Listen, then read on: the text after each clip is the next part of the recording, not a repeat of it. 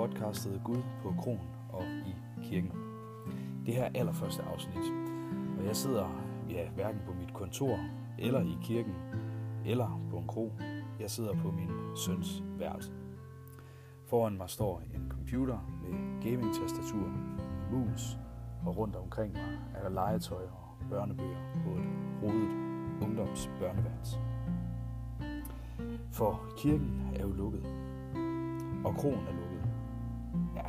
Kirken er ikke helt lukket, men vi holder i hvert fald ikke åbne gudstjenester lige i de her dage. Så derfor skal allerførste afsnit gå med, at I lytter til en prædiken til, i til Helita Kongers søndag. Den 3. januar. Prædiken den skulle egentlig have været holdt i Ellebæk Kirke. Det er sådan en flot Holger Jensen kirke, der ligger her i den vestlige del af Holstebro.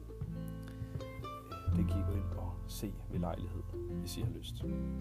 Jeg hedder Christian Wegeberg, og jeg er præst i Måbjerg og Ellebæk Kirker i Holstebro og hospitalspræst her på hospitalet her i byen også. Tak fordi du lytter med. Har du kommentarer til prædiken øh, eller andet, er du velkommen til at skrive til mig på cow.km.dk.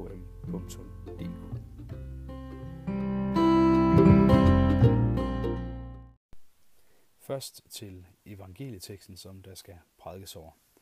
Den står i Matthæus evangeliet kapitel 2, vers 1-12. Og jeg sidder her med alderbogen foran mig og er klar til at læse for dig. Da Jesus var født i Bethlehem i Judæa i kong Herodes dage, se, der kom der nogle vise mænd fra Østerland til Jerusalem og spurgte, hvor er jødernes nyfødte konge? For vi har set hans stjerne gå op og er kommet for at tilbede ham. Da kong Herodes hørte det, blev han forfærdet, og hele Jerusalem med ham. Og han sammenkaldte alle ypperste præsterne og folket skriftkloge og spurgte dem, hvor Kristus skulle fødes. De svarede ham, i Bethlehem i Judæa, for således er der skrevet ved profeten. Du, Bethlehem i Judas land, du er på ingen måde den mindste blandt Judas fyrster. Fra dig skal der udgå en hersker, som skal vogte mit folk, Israel. Så tilkaldte Herodes i al hemmelighed de vise mænd og forhørte dem indgående om, hvornår stjernen havde vist sig. Og han sendte dem til Bethlehem og sagde, Gå hen og spørg jer nøje for om barnet, og når I har fundet det, så giv mig besked, for at også jeg kan komme og tilbede det. Da de havde hørt på kongen, tog de afsted, og se, stjernen, som de havde set gå op, gik foran dem, indtil den stod stille over det sted, hvor barnet var. Da de så stjernen, var deres glæde meget stor, og de gik ind i huset og så barnet hos dets mor Maria, og de faldt ned og tilbad det. Og de åbnede for deres gemmer og frembar gaver til det, guld, røgelse og myre.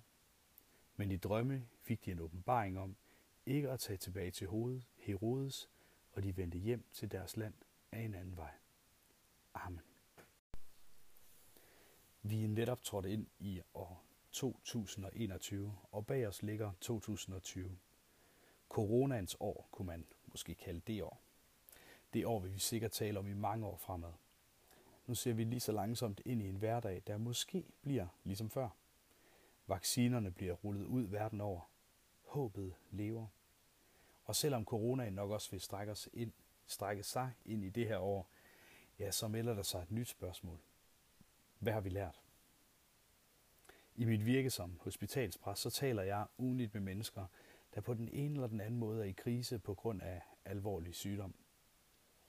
Og når vi mennesker er det, så spørger vi ofte os selv, hvad vil jeg gøre anderledes, hvis jeg overlever?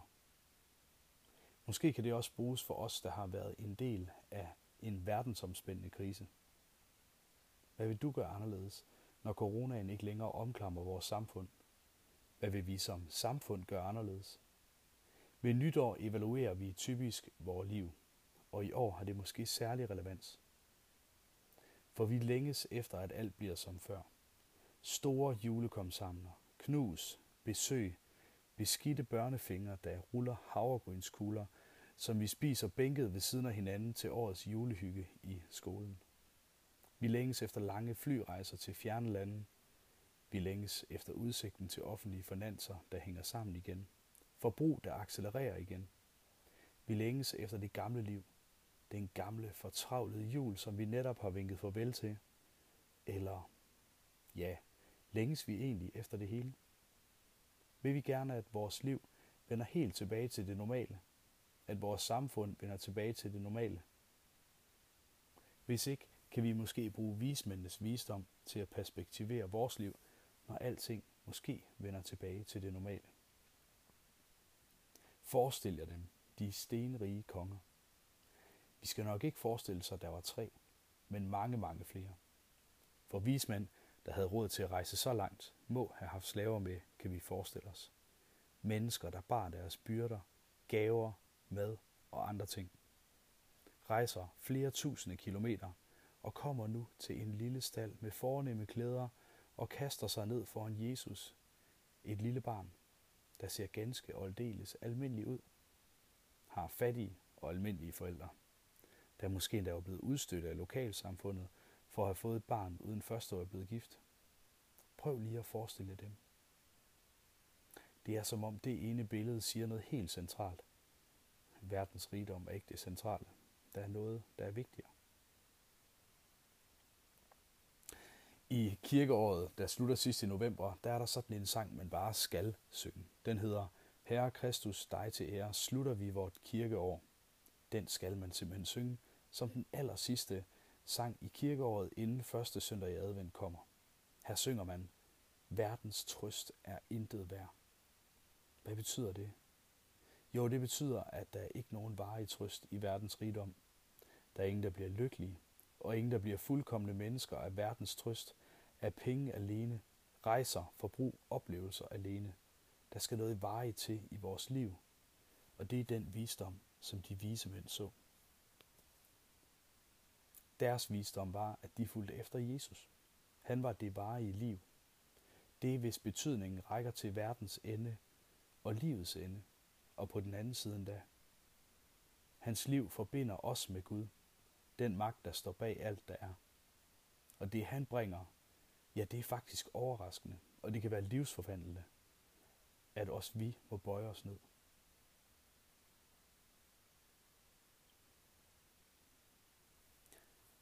Jesus gjorde os til sine. Ikke fordi vi handler godt imod hinanden, men ganske enkelt fordi han er barmhjertig. Og særligt det ser vi i dåben.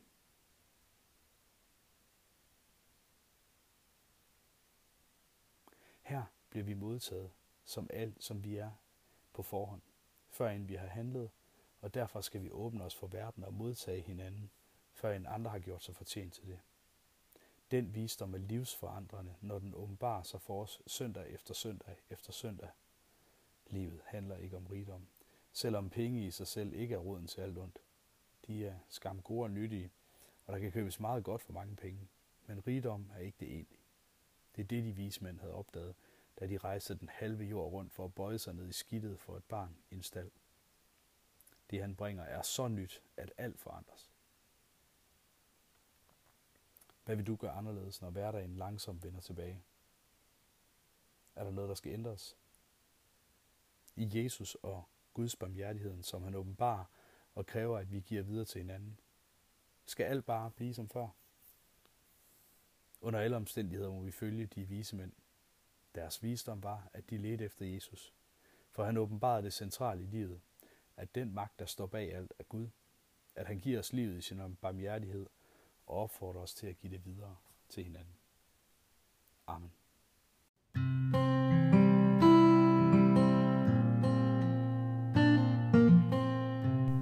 Det var det for det allerførste afsnit fra podcastet Gud på Kron og i kirken. Tak fordi du lyttede med. Har du spørgsmål eller kommentarer, er du altid velkommen til at skrive til mig, og det er på cow Godt nytår.